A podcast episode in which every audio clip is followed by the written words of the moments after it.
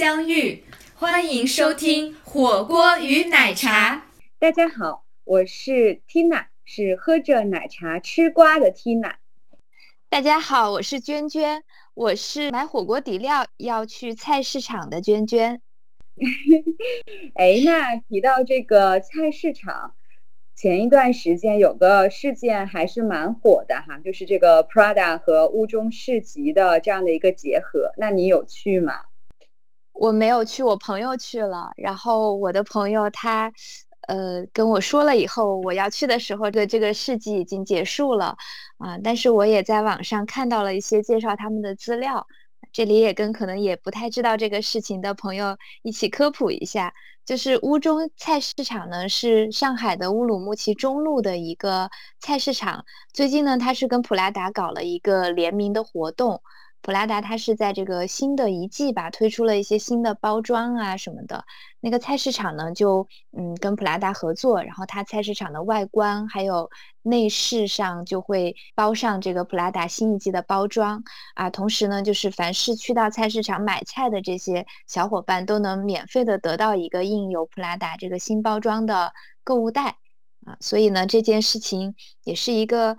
非常有这个冲击力的一个新闻吧，所以吸引了很多啊上海的，特别是年轻人哈，去到这个菜市场打卡，所以也是风靡一时。嗯，就好像是他每天会限量，对不对？就是限量的才买一定金额以上，然后才会有那个包装哈。哦，这个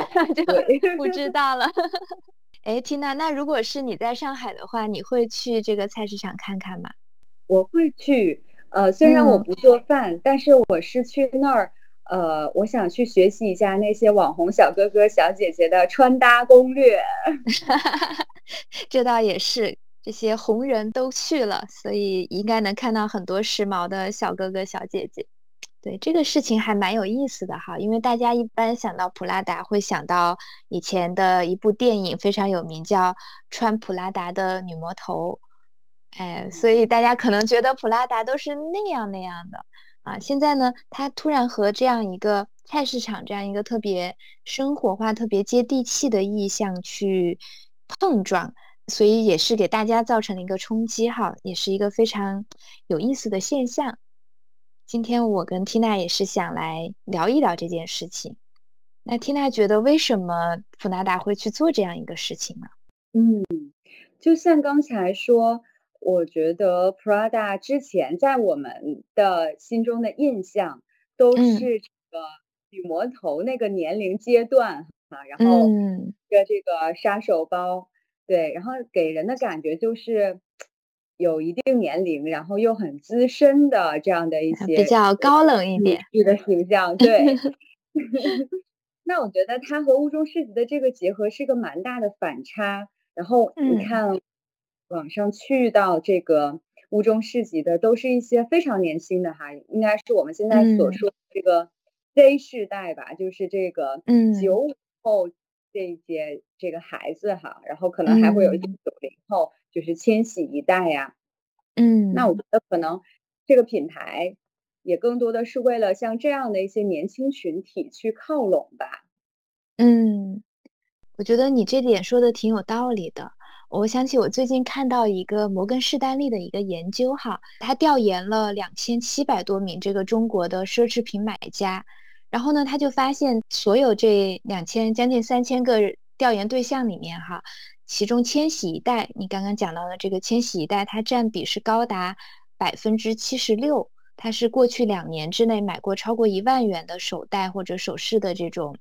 奢侈品的消费者，已经有。绝大部分的比例是新一代的消费者了，所以其实感觉这个奢侈品他们面对的这个整个消费品这个受众的环境哈，确实是发生了很大很大的变化。包括我们现在看到很多奢侈品，它开始做电商啊什么，其实也是因为千禧一代他的爱好、他的购物习惯，可能跟老一代的奢侈品的消费者可能已经有挺大的差别了。没错。就像之前奢侈品，它一直都是在商场里面，而且它通常的门也不会是大敞开的，通常门口都会有两个穿黑两个黑衣人 戴白手套排。队呀，就是让你觉得你要是不买或者没有这个呃腰包非常鼓的情况下，你都有点忐忑，不敢走进去。但相反，它通过这个现在的这样的一个类似快闪的活动吧，它其实是有一种这个开门迎客。那我觉得它就是一方面对年轻的一代，他的这些他们的购买力在中国就是显著的提升，然后所以他希望更迎合这新一代他的一些购买趋势吧。然后我觉得这些比如 Z 世代呀，他们就是很喜欢。这个多元、小众、潮玩，然后需要不只是单纯的购买，或者说所谓的大牌吧，它需要有这种社交符号，就是能够给他带来更多的这样的一些体验感，然后包括这种朋友圈之间的裂变啊，会给他带来这样更好的一个呃体验。所以我觉得可以说现在。Prada 这个行为可能是去魅的一个过程，就是魅是它有那种高冷的魅力，然后像这种年轻一代所喜欢的这种社交裂变啊、猎奇呀这种再去靠近吧，嗯嗯，是的，我觉得对他可能也是对他，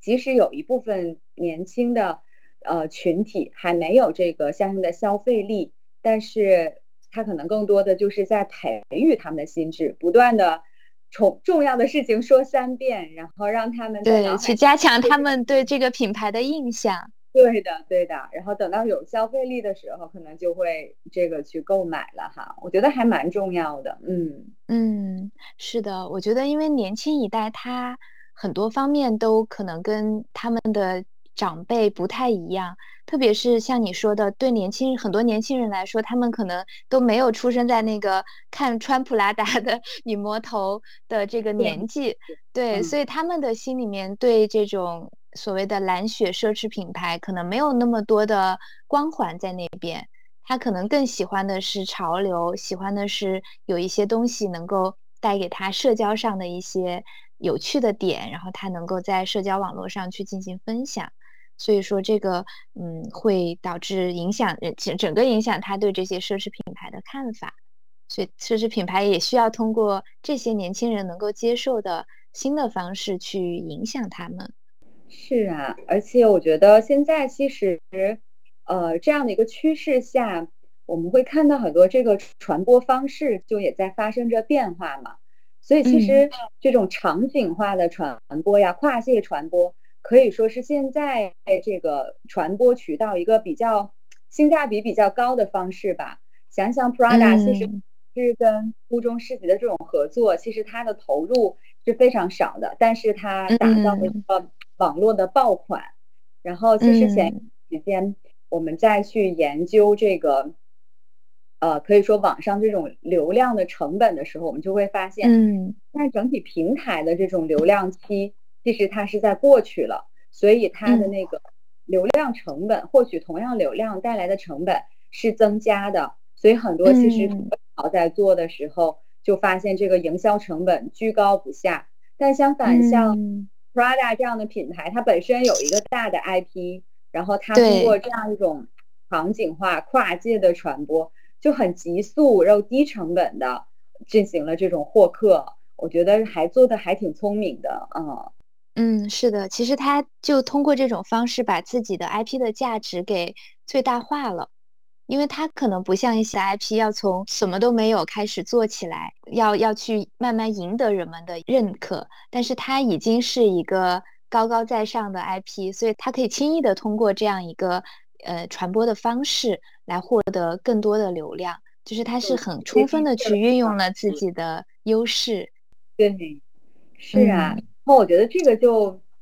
也得益于呃 Prada 的这个应该是一八一九年的时候，他的新任的这个设计总监吧，就是 Simon，因为他其实呃相当于现在是和原来的那个 Miu Miu 的这个 leader 吧，就是那位女士设计师，他们俩现在是双设计总监的这样的一个情况。我觉得他们俩还是碰碰撞出了蛮多火花的。而且，嗯，Ralph Simon 之前在迪奥做设计总监的时候，其实就帮助迪迪奥那个品牌变得很年轻化、很街头化，然后他现在加入到 Prada，我觉得他 Ralph Simon 就是一个非常懂这个年轻一代，然后怎么样去满足他们猎奇心理的这样的一个设计师吧。嗯，是的，其实他从二零一七年开始在管理上就做了很多很多的改变，包括引入了新的设计师，包括他们嗯把自己的整个的品牌调性其实是发生了一些变化，就是放下了一些高冷的感觉，然后去做了很多自我拯救，然后去迎接新的消费群体这样的一些措施哈。包括他在中国的时候是一九年数字化的这个转型，他打造了一个概念叫做全天候滚动的 Prada，就是说他做了一个时尚杂志加互联网加社交媒体这样一个综合的传播平台。而且在中国的话，他是在呃一九年就是普拉达和喵喵两个品牌第一次开始做这种奢侈品电商，在后面呢，他们就是。呃，入驻了京东，然后在二零二零年的时候，他们又在天猫去开了这个旗舰店。啊，可能很多人会觉得，哎呦，这个品牌怎么好像一步一步的在走上那种网络传播的路径？但这个真的是给他们带来了很大的改变。就是其实，在一七年之前，他们是营收啊，包括净利润是一直都在下滑的。而且是在可能跟其他的蓝血奢侈品比是表现尤其比较差一点，啊，但是自从一七年他们做了很多这样的改变之后，一八年以后他们的营收是就开始止跌反涨了，然后今年上半年的时候，在疫情之后哈，他们也是有一个比较大的增长，他们在中国内地市场的营收是同比增长了百分之七十七。而且他们的电商业务说是连续五个季度实现三位数增长，就是他们开始接受新的传播渠道以后，这个业绩上的表现真的是立竿见影的。嗯，感觉现在特别是疫情吧，我觉得也让这些奢侈品品牌更加的重视中国市场，因为像您。导致的呃，欧美市场他们的市场的销售额其实都是下降的嘛，相当于那些去旅游购物的，呃，包括这个在下降，然后那些门店啊，欧美的门店其实它现在由于疫情也没有完全开放，但是会看到可能不止 Prada，其他的很多奢侈品牌，他们在中国今年的这个销售额都是。较其他区域来讲非常亮眼的，然后都是是的，是的，跌反倒是涨的，而且这个形势非常可人，所以可能也让他就是非常热切的去拥抱中国的这个 数字化、数字化电商啊这样的一些新的形式。我们也看到这两年其实好多品牌都在推出这样的一些这个快闪店也好啊，或者是跨的合作呀，然后像。呃，Hermes 应该是他建了那个健身房吧，然后像那个 Gucci 它的文具店，嗯，然后像那个 Tiffany 它也有了一个新的 slogan 嘛，就是呃，Not your mother Tiffany，不是你妈妈才能买的，妈妈感觉很受伤。对，我觉得这些品牌它都是纷纷开始哈拥抱一些可能他们以前被定位为。不是他们品牌调性的一些事情，特别是你刚刚讲到疫情的影响，我感觉其实疫情让大家对线上的消费方式也有了很大的改观。就是以前可能在线上消费，大家觉得都是买一些可能价值没有那么高的东西，但是现在的话，其实大家就发现线上是一个蛮安全、便捷，甚至是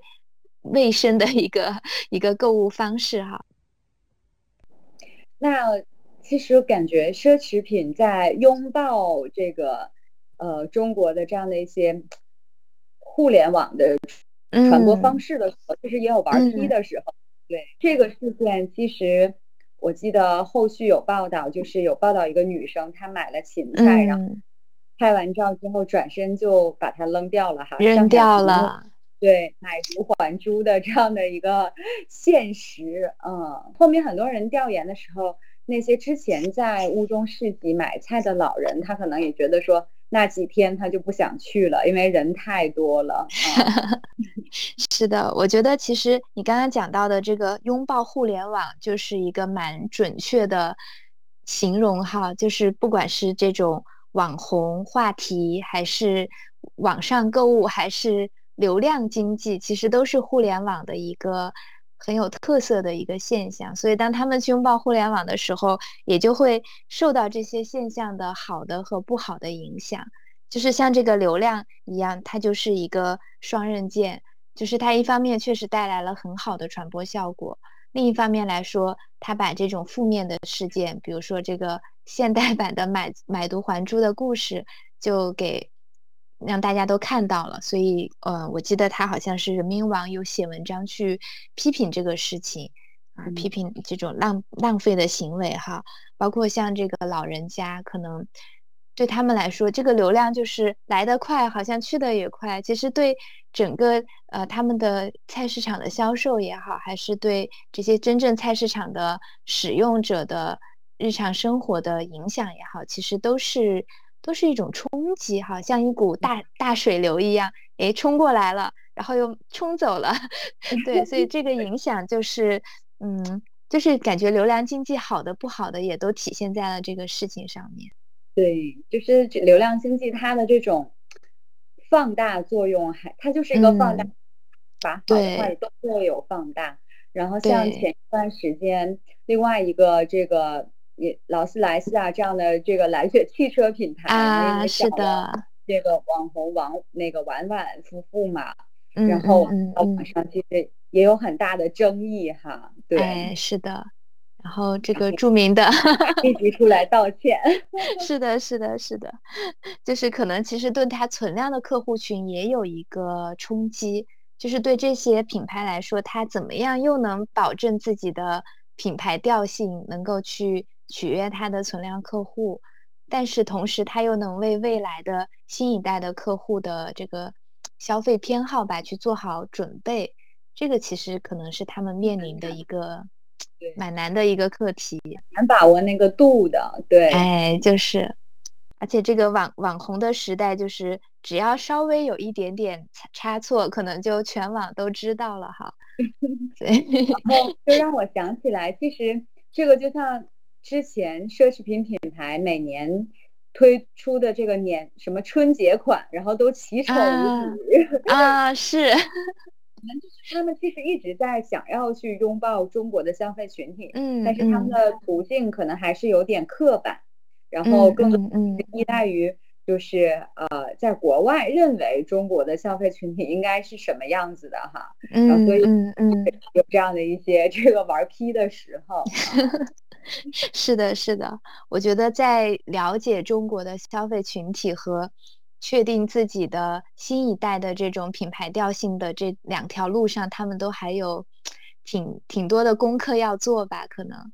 没错。像其实这次 Prada 会选择菜市场，它其实是它的初衷还是希望有一些这个旧城改造嘛，然后这样一些人的关怀现在它的这个市场活动当中的。嗯，是的。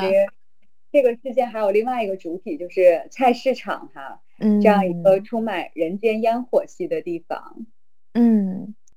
这是一个蛮蛮好的角度，因为我在网上可能看到一些评论这个事件的文章，主要都是在讲从普拉达的角度来讲，因为确实对大家来说，它的这个嗯，大家的印象和它这件事情之间是有一个冲击的，但是菜市场这个角度还蛮有意思的。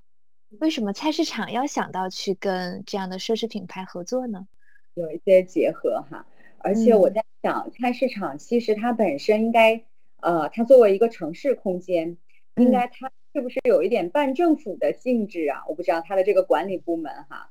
然后它能答应和至少是一个公共服务，对吧？至少是这样的一个功能。我觉得应该还是做出了一些突破的。然后像乌都市集，因为它。呃，之前就是一个网红市集，就网红菜市场，因为它的那个装潢就是整个刷成了绿色嘛，然后就很还挺有那个画面感的，有点那个就是呃，之前有一部电影啊，就它的那个画面，然后那它其实自身也这个啊，布达佩斯大饭店里面的那个就是给人的感觉，那种是原本对，所以你看它其实在外观上是做了很网红的改造的，然后包括他自己之前也做了蛮多尝试的，然后他有上云，就是他可以让大家进行食品溯源，知道他的菜在这儿卖。他之前是在哪儿种的，然后怎么样一步步到这个菜市场的，然后这些经销环节的一些控制啊，就让大家买比较放心吧，比较透明，比较放心。对，所以可能在菜市场也在逐步，它也在转型。对，其实我觉得这个点特别好。第一点就是刚刚讲到这种。上海的菜市场哈，确实有蛮多菜市场，它已经慢慢在脱离那种传统菜市场的一个，呃，一个一个布置。像我家旁边也有一个菜市场，我觉得这两年它真的是有一段时间是关掉，然后去做了改造。现在改造出来以后，也是蛮像一个非常丰富、非常好看的一个集市。有点怎么讲？有点庙会的感觉，所以我觉得这个对公共公共空间的改造，包括菜市场自身想要谋求变化，也是一个蛮有意思的事情。对，因为我觉得他可能也在也在去抢占年轻人的心智吧。嗯，因为很多年轻人他也不去菜市场了，对吧？开始做这种，可能就网上下单，对不对？哎，是的，是的。所以其实他可能。也需要找到一个新的去去想办法去迎合这样一个呃新的受众。我就在想哈，其实一个菜市场它怎么去跟网上购物或者社区团购去比较呢？其实一点就是它可以去模仿这种网上购物和社区团购的一些优点，比如说在呃价格上，比如说在。原材料上的一些可溯源性啊什么的，所以你刚刚讲到乌中集市做的这件事情，可能就是他去向网上购物这样一个模式去进行学习的一些呃一一个方向吧。然后另外一点可能就是像你讲到的第二点，就是它的一个网红化啊，它可能能有。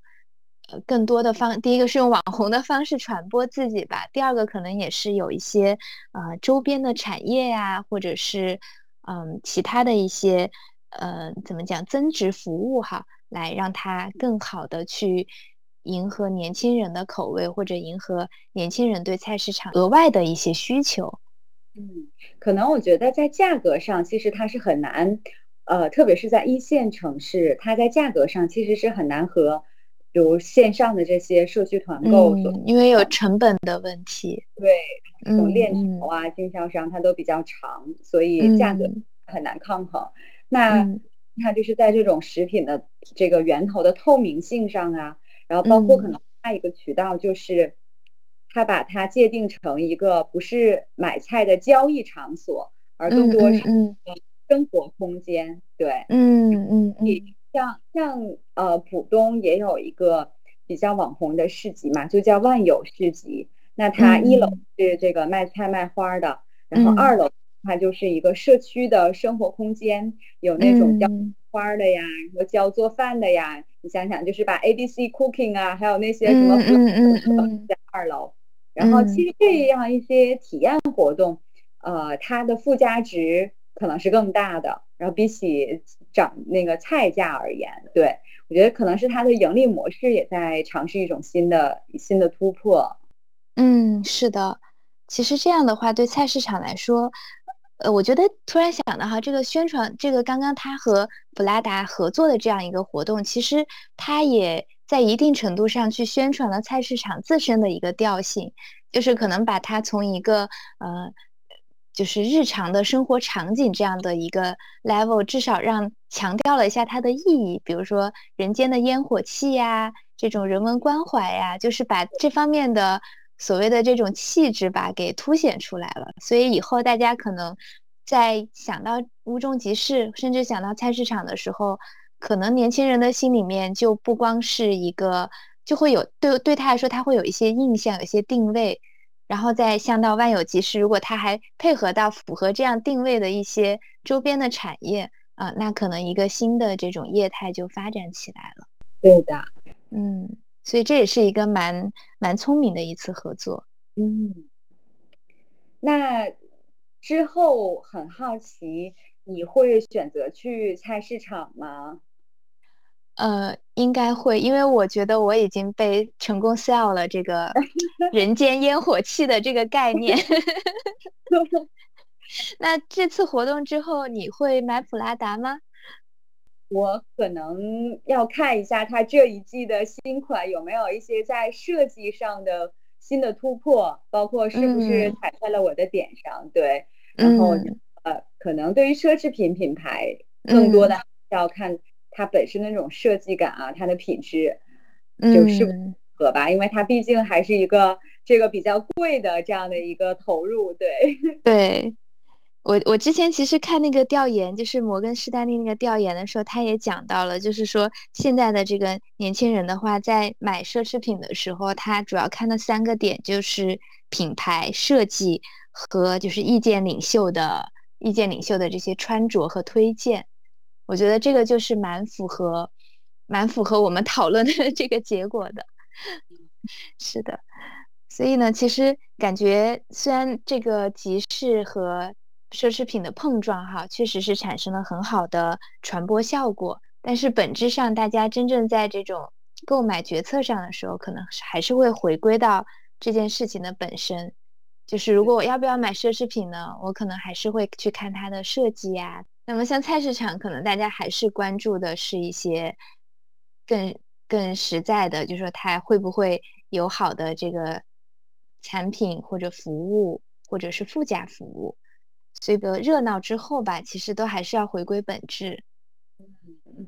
好的，那今天呢，我们其实是聊了一点儿别的话题哈，因为之前几季我们其实是在聊这个艺术季，那今天这个呢，其实是我们新的一季，我们呢给它起了个名字，叫做马后炮。对，主要呢就是我们可能艺术季还会继续做，但是另一方面我们也是想聊点八卦吧，啊，也是聊点这种热点事件。但是呢，我们可能跟一般的聊热点事件，哎，对，我们 会有深度，我们可能会想稍微在这个事件发酵之后吧，我们去从多一点的角度、多一点的视角去更全面的去看它。分析它，然后呢，跟大家分享一下我们的看法。好的，好的。那么，用心生活，慢慢相遇，火锅与奶茶，我们下期见。